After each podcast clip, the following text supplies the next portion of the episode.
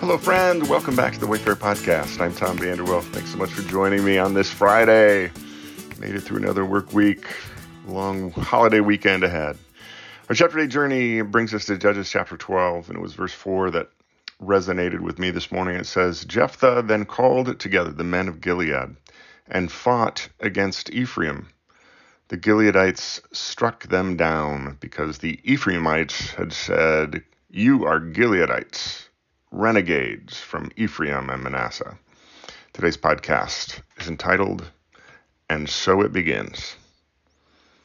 Feuds between family members are as old as Cain and Abel.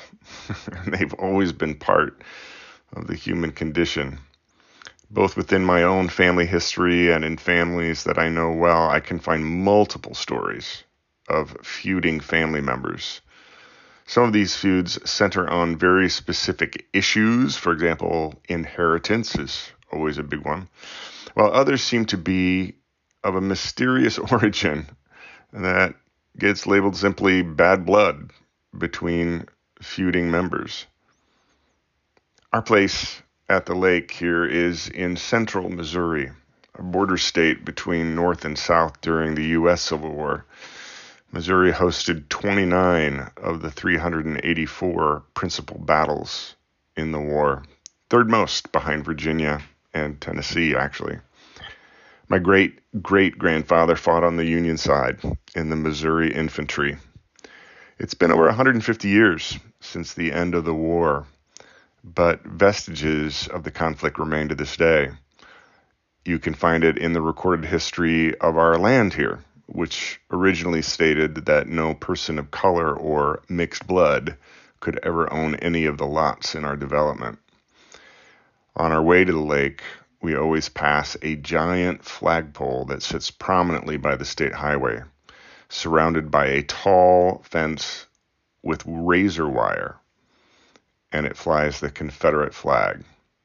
Feuds run deep. They can last for many, many generations.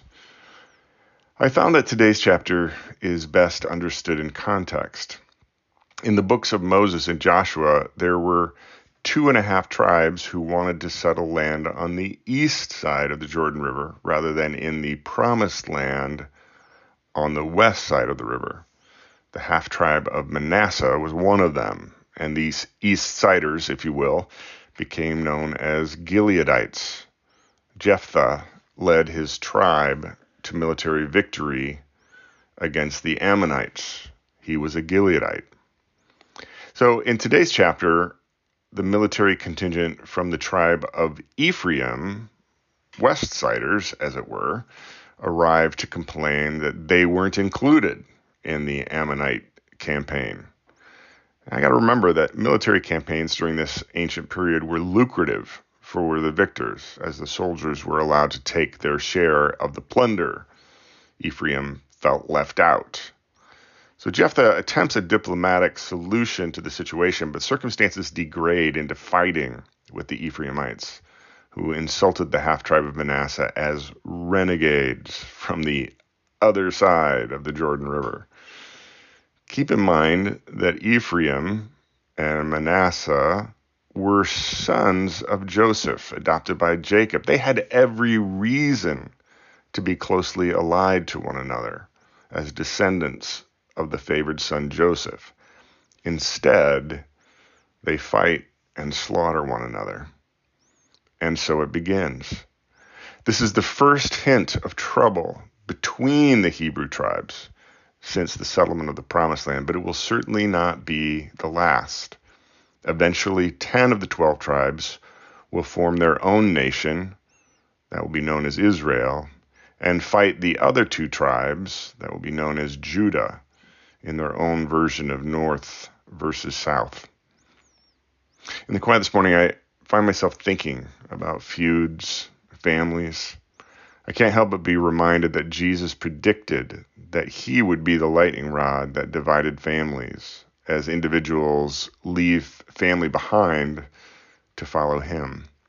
This reality, however, does not excuse feuding behavior on the part of his followers. as the follower of Jesus, I am called to do all in my power to live at peace, to love, to bless, and to forgive, even feuding antagonists. In some cases, I've come to the conclusion that the loving thing to do is sometimes just to place time and distance between me and thee.